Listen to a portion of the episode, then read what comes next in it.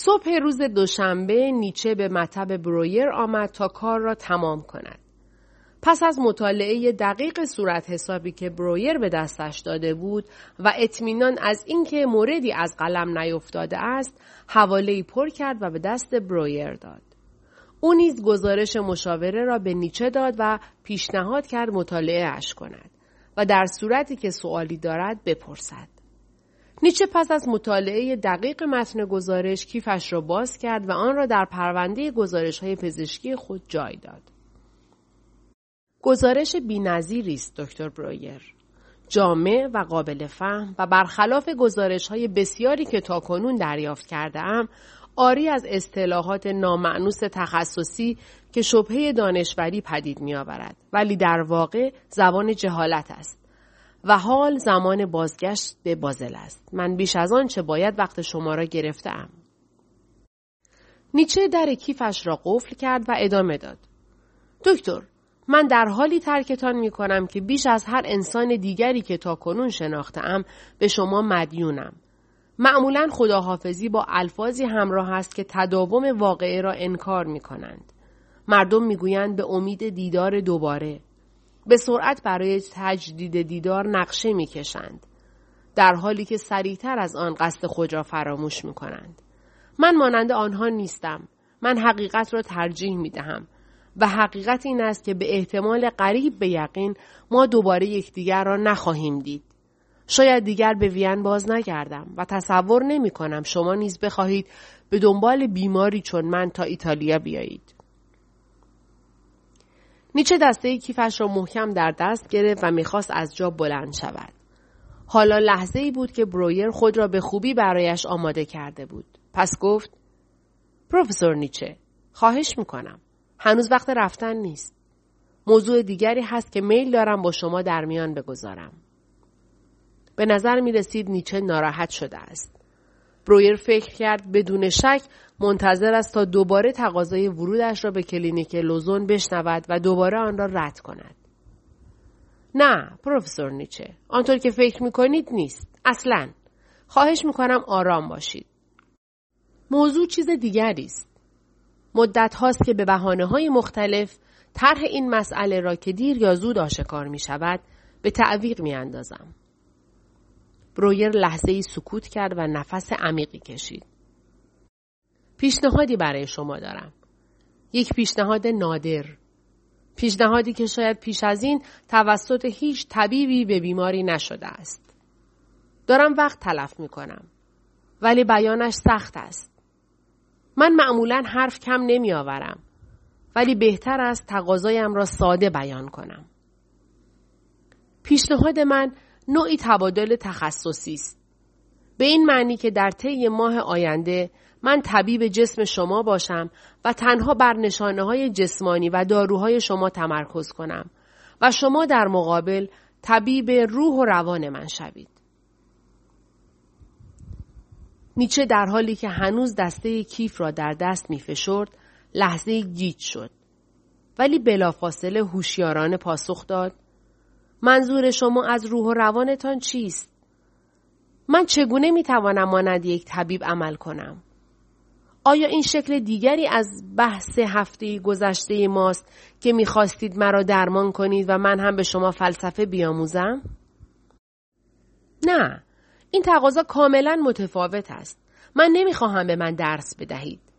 بلکه از شما تقاضا می کنم درمانم کنید. می توانم بپرسم چه چیزی را باید درمان کنم؟ سوال سختی است. گرچه چیزی است که خودم همیشه از بیمارانم می‌پرسم. از شما هم همین سوال را کردم و حالا نوبت خود من است که پاسخگو باشم. از شما می‌خواهم ناامیدی مرا درمان کنید. نیچه بالاخره دستی که کیف را گرفته بود شل کرد و کمی به جلو خم شد. ناامیدی؟ چه جور ناامیدی؟ من در شما ناامیدی نمی بینم. در ظاهر بله. به نظر می رسد زندگی راضی کننده ای دارم. ولی زیر این نقاب سطحی ناامیدی است که فرمان میراند. شما می‌پرسید چه جور ناامیدی؟ بگذارید اینطور بگویم که ذهن من به خودم تعلق ندارد. من مورد حمله و حجوم افکار بیگانه و هرزه ای واقع شدم. در نتیجه خود را تحقیر می کنم و به تمامیت خود شک کردم. گرچه نگران همسر و کودکانم هستم ولی به آنها عشق نمی برزم. در واقع از زندانی شدن به وسیله آنها احساس انزجار می کنم. شجاعتم را از دست داده ام. جرأت تغییر دادن این زندگی یا ادامه دادنش را ندارم. دیگر نمی‌دانم چرا زنده ام. تمامی بینشم را نسبت به این موضوع از دست داده ام. مشغولیت ذهنی عجیبی با سالخوردگی پیدا کرده ام. هر روز به مرگ نزدیکتر می شوم و از آن وحشت دارم. با وجود این گاه به فکر خودکشی می افتم. برویر تمام یک شنبهش را برای تمرین این سخنان گذاشته بود. ولی امروز با وجود تزویر بنیادین موجود در نقشش به طرز عجیبی احساس صداقت می کرد. برویر می دانست دروغ می گوید. پیشنهادش تمهیدی بود برای راضی کردن نیچه به درمان. این دروغ بزرگی بود که باید پنهان می ماند. ولی خود را قانع کرده بود که درباره سایر مسائل تنها حقیقت را بگوید. بنابراین آنچه درباره خود می گفت شکل اقراغامیزی از واقعیت بود. ضمنا سعی کرد نکاتی را انتخاب کند که به طریقی با نگرانی های بر زبان نیامده نیچه در هم آمیزد. نیچه مبهوت به نظر می رسید. آهسته سرش را به نشان عدم تمایل به هر دو سوی این پیشنهاد تکان می‌داد. با این حال نمی توانست اعتراضش را به شکلی منطقی تنظیم کند و به زبان آورد. نه، نه دکتر برویر، این امکان پذیر نیست. من نمی توانم چنین کاری بکنم. هیچ آموزشی در این زمینه ندیدم. خطرات این کار را در نظر بگیرید. ممکن است همه چیز بدتر شود. ولی پروفسور نیچه آموزشی در این زمینه وجود ندارد. چه کسی برای این کار آموزش دیده است؟ من به چه کسی روی بیاورم؟ به یک طبیب؟ این نوع درمان در تعالیم پزشکی جایی ندارد. به یک رهبر مذهبی؟ دست به دامان داستانهای مذهبی شوم؟ من هم مانند شما استعداد چنین کاری را از دست دادم. شما به عنوان یک فیلسوف همه زندگیتان را صرف تفکر در زمینه هایی کرده اید که زندگی مرا پریشان کرده اند. جز شما به چه کسی می توانم روی آورم؟ من در مورد تردید شما نسبت به خودتان، همسر و فرزندانتان چیزی نمی‌دانم. برویر بیدرنگ پاسخ داد. ولی درباره سالخوردگی، مرگ، آزادی، خودکشی و جستجوی هدف شما به اندازه هر انسان زنده دیگری می‌دانید. آیا اینها مسائل عمده فلسفه شما نیست؟ آیا کتاب های شما سراسر رساله هایی درباره ناامیدی نیست؟ من نمی‌توانم ناامیدی را درمان کنم دکتر برویر. من در آن قور می کنم. ناامیدی بهایی است که فرد برای خود آگاهی می پردازد. این را می‌دانم پروفسور نیچه و انتظار درمان هم ندارم. تنها به دنبال تسکینم. از شما می‌خواهم نصیحتم کنید. از شما می‌خواهم به من بیاموزید که چگونه می‌توان زندگی تو هم با ناامیدی را تاب آورد. ولی من نمی‌دانم چنین چیزهایی را چطور می‌توان به کسی آموخت. من نصیحت خصوصی بلد نیستم. من برای یک نسل برای نوع بشر می نویسم. ولی پروفسور نیچه شما به شیوه علمی باور دارید. اگر نسلی دهکده یا رمه ای دچار بیماری شود دانشمند ابتدا باید با جداسازی نمونه ای تهیه کند و به مطالعهش بپردازد. آنگاه نتیجه را به سایرین تعمیم دهد. من ده سال تمام را صرف تشریح یک ساختمان ظریف در گوش داخلی کبوتر کردم تا دریافتم کبوتران چگونه تعادل خود را حفظ می کنند. نمی توانستم روی نوع کبوتر کار کنم. ناچار بودم به کار با تک تک کبوتران بپردازم.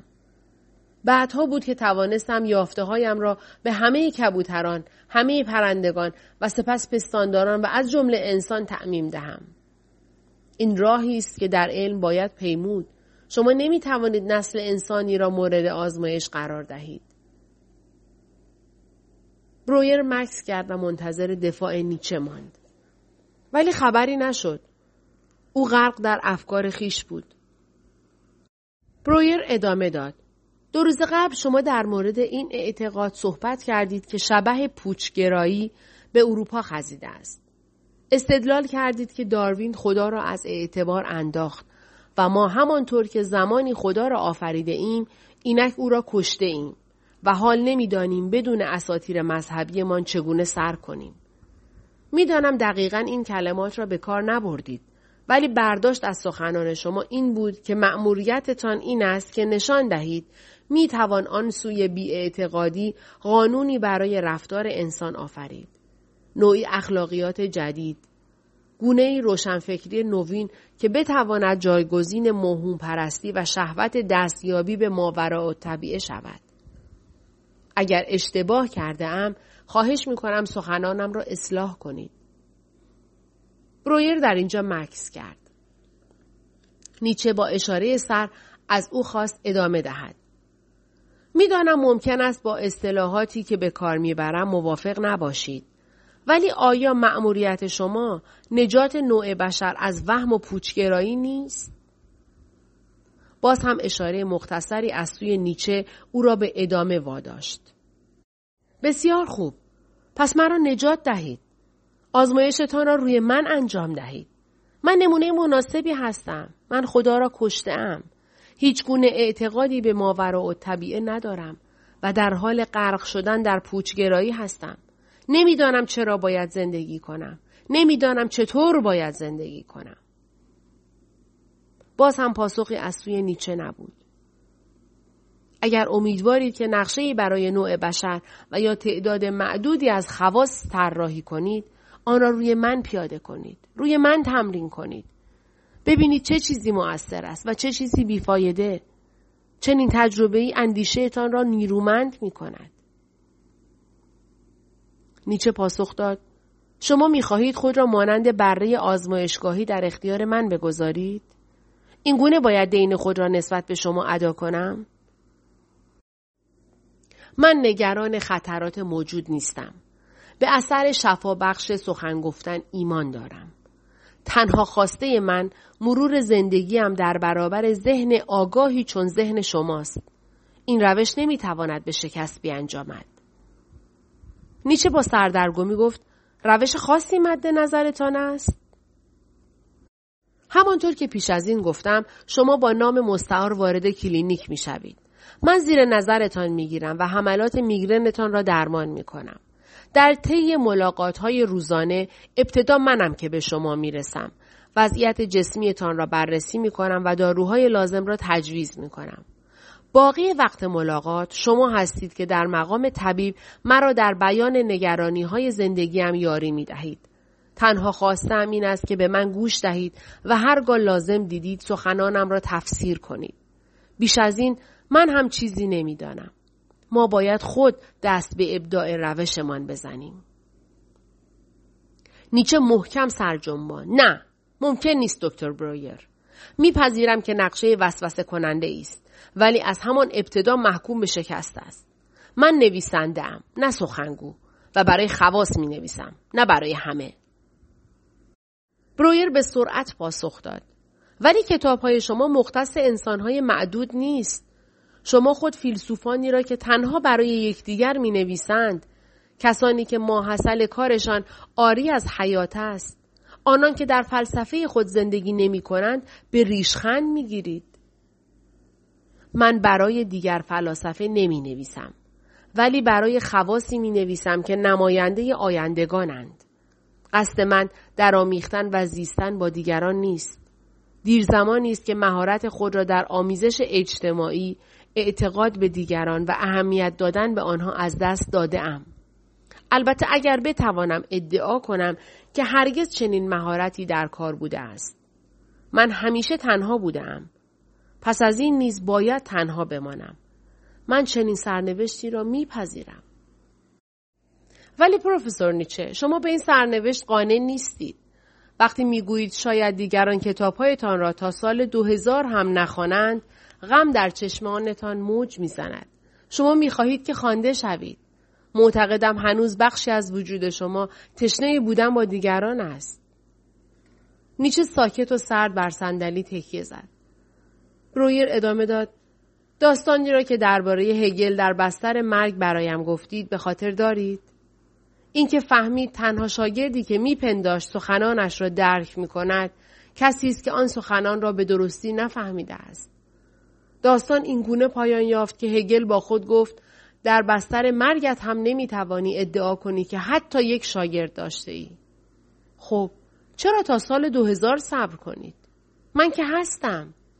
شما شاگردتان را پیش روی خود دارید و من شاگردی هستم که به شما گوش خواهم داد. زیرا زندگی من در گرو درک سخنان شماست. برویر نفسی تازه کرد. از خود خورسند بود. دیروز که خود را برای ملاقات آماده می کرد، همه اعتراضات نیچه را به درستی پیش بینی کرده و برای هر یک پاسخ یافته بود. دام خوبی گسترده بود. می‌خواست هرچه زودتر ماجرا را برای زیگ تعریف کند. گرچه می‌دانست باید به همین بسنده کند و با اینکه نخستین هدفش اطمینان از انصراف نیچه برای رسیدن به قطار بازل بود ولی نتوانست در برابر اضافه کردن نکته آخر مقاومت کند. پروفسور نیچه یادم هست آن روز می گفتید هیچ چیز برایتان ناراحت کننده تر از این نیست که مدیون کسی باشید و توانایی جبران آن را در خود نبینید. نیچه سریع و واضح پاسخ داد. می خواهید بگویید این کار را برای من می کنید؟ نه، نکته همینجاست. گرچه نقشه من هدف شما را هم تأمین می کند ولی قصدم این نیست. انگیزه هم کاملا شخصی است. من نیاز به کمک دارم. آیا نیروی کمک به من را در خود سراغ دارید؟ نیچه از روی صندلی برخاست. برویر نفسش را حبس کرد. نیچه قدمی به سوی برویر برداشت و دستش را به سوی او دراز کرد و گفت با نقشه شما موافقم. به این ترتیب فردریش نیچه و جوزف برویر حاضر شدند با یکدیگر معامله کنند. نامه فردریش نیچه به پتر گست چهارم دسامبر 1882 پتر عزیز باز تغییری در برنامه پیش آمد. باید تا آخر این ماه در وین بمانم. بنابراین متاسفانه ناچاری ملاقاتمان را در راپالو به تأخیر بیاندازیم. به محض اینکه برنامه هم مشخصتر شد برایت خواهم نوشت. اتفاقات زیادی افتاده است که بیشترشان جالبند. حمله مختصری داشتم که اگر مداخله دکتر برویر شما نبود می توانست دو هفته عذابم دهد. و اکنون چنان ضعف شدیدی دارم که بیش از این مختصر قادر به نوشتن نیستم. باقی را بعدا خواهم نوشت. ممنون که دکتر برویر را به من معرفی کردی. او طبیبی متفکر، دانشمند و کنجکاو است. جالب نیست؟ او مایل است آنچه از بیماری من می‌داند برایم بگوید. جالبتر آنکه می‌خواهد مرا در جریان آنچه نمی‌داند هم قرار دهد. او مردی است که آرزوی مبارزه در سر دارد و به نظر می رسد مجذوب شیوه دلیرانه من برای مبارزه شده است. او به خود اجازه داد غریبترین پیشنهاد را به من بکند و من نیز آن را پذیرفتم. پیشنهاد کرد مرا در کلینیک لوزون بستری کند و در آنجا به مطالعه و درمان بیماری هم بپردازد و همه چیز به خرج او باشد. این بدان معناست که لازم نیست نگران گذران زندگی من در این زمستان باشی. و من باید در مقابل چه کنم؟ از من که هرگز تصور نمی کردم دوباره استخدام شوم درخواست شده به مدت یک ماه فیلسوف خصوصی دکتر برویر شوم و امکان رایزنی فیلسوفانه شخصی را برایش فراهم کنم. ادامه زندگی برایش به شکنجه بدل شده و در فکر خودکشی است. می‌خواهد من راهنمایی او را در این بیشه ناامیدی به عهده بگیرم. برایت عجیب نیست که دوستت احضار شده تا ناقوس مرگ را خاموش کند؟ همان دوستی که خود فریفته این حماسه است. همان دوستی که آخرین بار برایت نوشته بود لوله اسلحه چندان هم نامهربان به نظرش نمی آید. دوست عزیزم، ماجرای قرارم با دکتر برویر را در نهایت رازداری برایت گفتم. گوش کس دیگری حتی اووربک محرم این راز نیست. تو تنها کسی هستی که در این باره به او اطمینان کردم. من رازداری کامل را به طبیبم بدهکارم. معامله عجیب ما راه پرپیچ و خمی را طی کرد تا به شکل فعلی درآمد. او ابتدا از من خواست به عنوان جزئی از درمان بیماری به این مشاوره تن دهم. چه بهانه خامدستانه ای. وانمود کرد تنها به رفاه من علاقه مند است و تنها آرزو و پاداشش این است که من سلامتم را به طور کامل باز یابم. ولی من و تو شفاهندگان کشیشم آب را خوب می‌شناسیم که ضعف خود را به دیگران برون فکنی می کنند و کمک به دیگران را دستمایه افزودن بر توانایی خیش می سازند. ما نیکوکاری مسیحی را خوب می شناسیم. طبیعی است که من این انگیزه را به نام واقعیش خواندم تا مدتی در بحت دریافت حقیقت فرو رفت و مرا نابینا و فرومایه خواند. به انگیزه های متعالیش تظاهر جائلانش به همدردی و بشردوستی مزهکش سوگند یاد کرد. ولی در نهایت نیروی آن را یافت که سریح و صادقانه از من یاری بخواهد. رفیقت نیچه را در بازار داد و ستت تصور کن. این فکر حراسانت نمی کند؟ انسانی زیادی انسانی یا دانش طربناک من را در قفس اهلی و رام مجسم کن. کلمات قصارم را در حالی مجسم کن که برای استفاده در زندگی و کار روزمره نگاشته می شوند. من نیز در ابتدا حراسان شدم. ولی حالا دیگر نه. این نقشه مرا فریفته خود کرده است. میدانی برای بیان عقایدم آوندی برای انباشتن آنگاه که رسیده و پخته آماده سرریز کردنم یک فرصت و در واقع آزمایشگاهی برای آزمودن نظریاتم بر نمونه انسانی پیش از تعمیم دادنشان به نوع بشر. این تعبیر خود دکتر برویر است. تصادفاً این دکتر برویر تو ابر نمونهی حساس و مشتاق سعود است. بله، او در آرزوی سعود است و آمادگی ذهنی لازم را دارد. ولی آیا چشم و دلش هم آماده مشاهده است؟ باید دید. به این ترتیب امروز در حالی که دوره نقاهتم را میگذرانم در آرامش به کاربرد عملی اندیشه هایم فکر می کردم. شاید این اشتباه بود که تصور می کردم تنها مأموریت من یافتن حقیقت است. باید ببینم آیا خردم قادر است انسانی را در آستانه ناامیدی به زندگی بازگرداند؟ چرا او به من روی آورده است؟ خودش می‌گوید پس از مزه مزه کردن سخنانم و چشیدن لغمه کوچکی از انسانی زیادی انسانی ولعی برای فلسفه من در خود یافته است.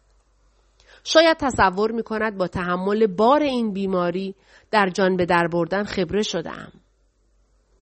البته او تنها با نیمی از باری که بر دوش می‌کشم آشناست. دوست من، آن روسی پلید آن مقلد با سینه های قلابی همچنان در کار ادامه خیانت است. الیزابت معتقد است لو با ره زندگی می کند و در حال طرح نقشه‌ای برای اخراج لو به جرم فساد است. الیزابت نوشته است که لو عملیاتی پر از نفرت و خودعه را بر ضد من در بازر طراحی کرده است که مستمریم را به مخاطره می اندازد. لعنت بر آن روزی که برای نخستین بار در روم ملاقاتش کردم. بارها گفتم که هر مصیبتی حتی رویارویی با خود اهریمن مرا قویتر می کند. ولی نمی‌دانم می توانم این گند را هم به طلا بدل کنم یا نه. باید دید. دوست من توانایی رونویسی نامه را در خود نمی بینم. لطفا پس از خواندن آن را برایم پس بفرست. ارادتمند ف نون